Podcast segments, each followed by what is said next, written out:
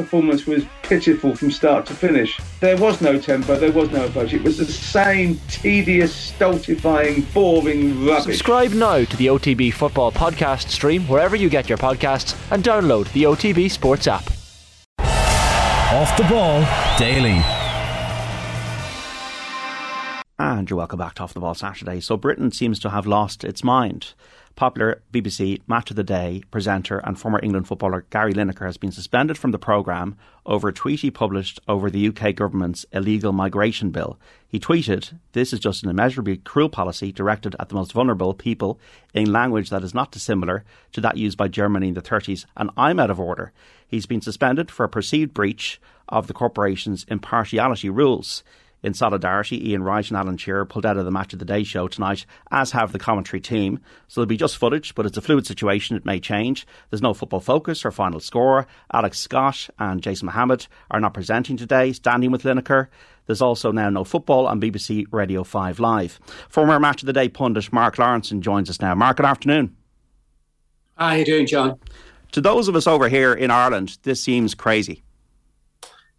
Well, I mean, his original Gary's original statement actually I thought wasn't good about the Germans in in the 1930s and and amongst all this as we're going to obviously talk about it is the fact that the whole thing the, the original argument has completely gone. Nobody's even mentioned that now. So it's now been a case of, of Gary versus the BBC and of course you've seen you've seen all his, his colleagues. Who just turned out um, solidarity call it what you will and they're saying, look, you know, we're, we're, we're not going to do any of the programs. And um, I think I listened to obviously the list of the programs that, that are not going to happen. I would think Match of the Day two probably tomorrow.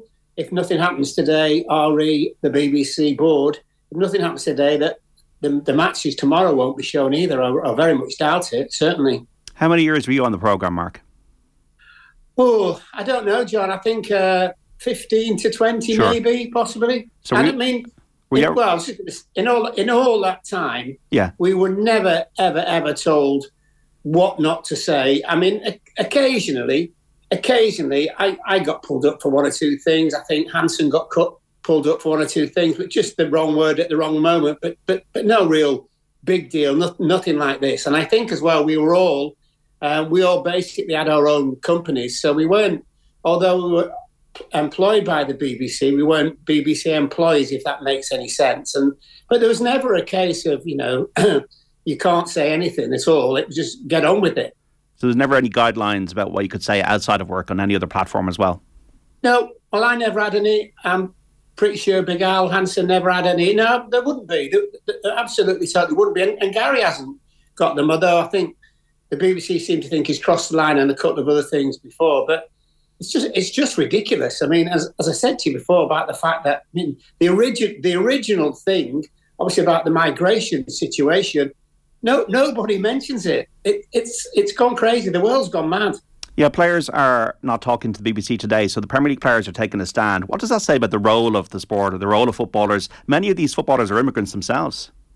Well, exactly. I mean, that, that's that's the whole thing about it. That that's the daftness, for want of a better description. And as, as you rightly say, everybody's is you know no, no commentators even. Um, uh, you know, and, and the way I'm to the two commentators for tomorrow games for tomorrow's games. I don't know if they've said anything yet. They're probably waiting to see if some something happens uh, along the way today. Um, and look at when you look at it, it's it's politics. People people not involved with football, and even people just talking about this are just saying how how ridiculous is this situation, and generally the, the BBC when you when you look at them and listen to them and you're kind of thinking, wow, they, they are they are not getting this whatsoever. Oh, this seems to be backfiring pretty badly if you look at. Mm. Uh, the, the the revolt against it, like from the likes of like junior staffers, freelancers, people who've got kids to feed, bills to pay that aren't as well off as Gary Lineker as well. Yeah, well, there's, there's, I can tell you that there's loads of people who work on the on the uh, match of day programs, football focus, etc. And there's lots and lots and lots when you think about it. And all, I don't think they're in a particular union that certainly w- would look after them. I, I gather I don't really know because I've never. This first time I've really heard about all these things anyway before. So, um, uh, but one or two who are, I think, staff. I think I think they are covered, but the, whole the whole thing's madness. It really is. My phone's never stopped ringing. Um, I've, I've got honestly so many texts as well, and and people just generally are texting and saying, you know, what the hell is happening? What what? How has this got to such a stage where it's it's a bit of a Mexican standoff?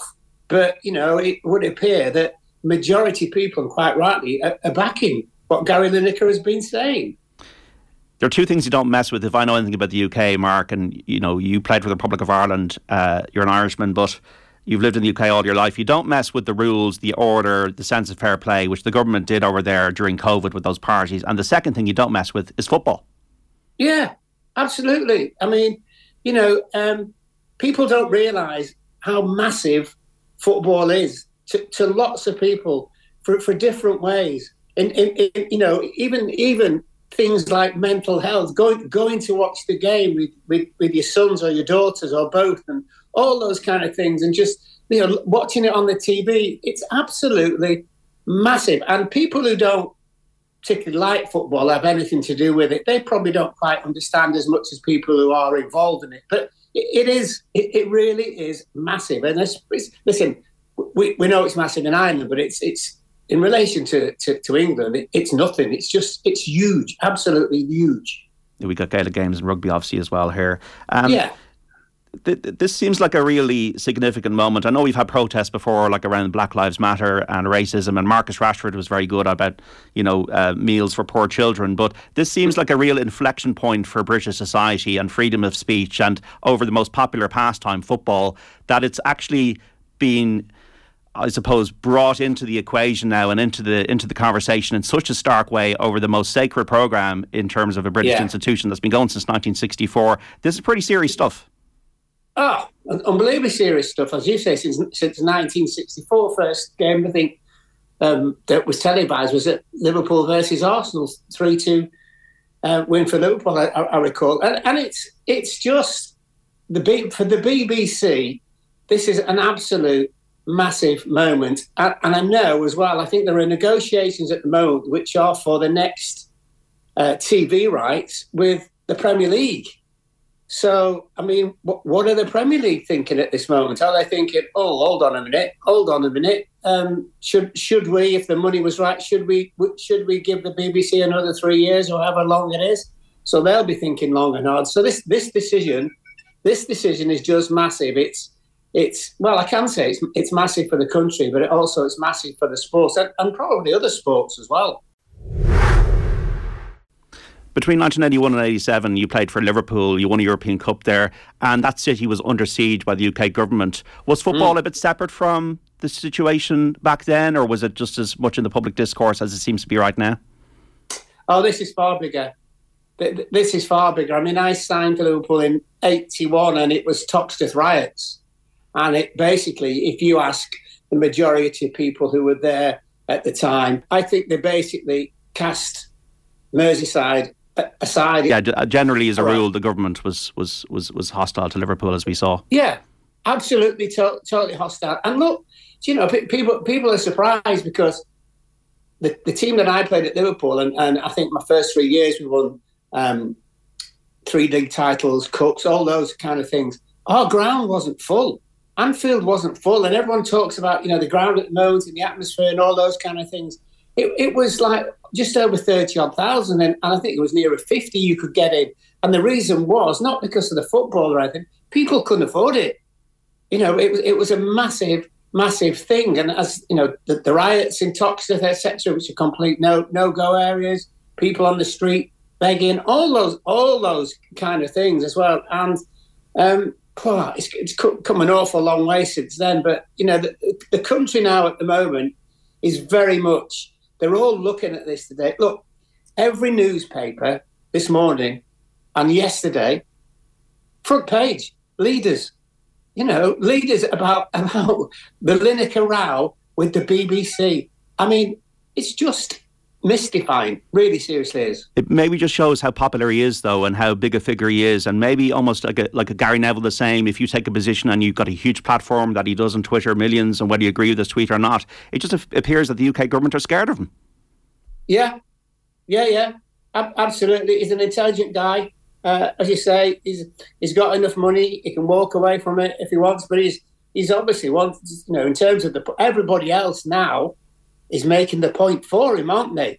Everybody, all all the guys and girls he, he was supposed to work with today, the match of the day, because as I said, there's many in there. They're all very much good on you, Gary. You know, hope you win your battle. But to be actually in a battle at this stage is is ridiculous. And you know, he's he's he's, he's freelance, so up to a point, he's allowed to say what he wants. And he, it's not like he's a, a BBC newscaster or anything like who works in news or anything like that or in politics or anything. And he's just he just believes in this, and everybody's now backing him. Apart from, of course, the BBC. So what they do now, I'm I'm not quite sure, John. To be honest with you, I mean, I've not heard anything today. Um, I suggest I suggest they're all in meetings somewhere, actually trying to hammer out exactly what they do, what they want to do. Is he a stubborn guy? Is he does he stick to his principles, Mark? So yeah. unless the BBC oh, yeah. climb down. Listen, yeah. listen, he, he won't change. That's that. You know, this is this is what he believes in, um, and and he will not change. And I'm pretty sure he's he's, he's prepared to walk away. Um, he has a comfortable life, etc. Um, four boys and all those kind of things. Enjoys. I think he's actually gone to Leicester today. Leicester Chelsea. Yes. So that, that's how that's how bothered he is. It's yeah. like, well, I'm just going to go and watch my team play. Um, and there's there is no doubt whether it's shown on Match of the Day, but it, I, I, would imagine you'll get an, a standing ovation, not just the fact that of what's happened, but also, of course, he was a favourite Leicester player. Unless they climb down the BBC, it's going to be a very embarrassing situation and hard to see anybody wanting to step into that role now if he does quit. Well, that's it. Well, that's it. You're going to be hailed as somewhat of a Judas, maybe, if you're going to take over. I was I was watching yesterday, just on Twitter more than anything, which is, is, is sad. Which was you know how how many how many of the guys and girls were turning turn everything down. You know, it, sl- it just slowly started. It was like a, snowball going down the hill, wasn't it? You know, obviously Shearer and Wrighty and all those, and then more and more and more, and it was just like wow. You suddenly really uh, realise then what a big issue this is for the country. Off the ball daily.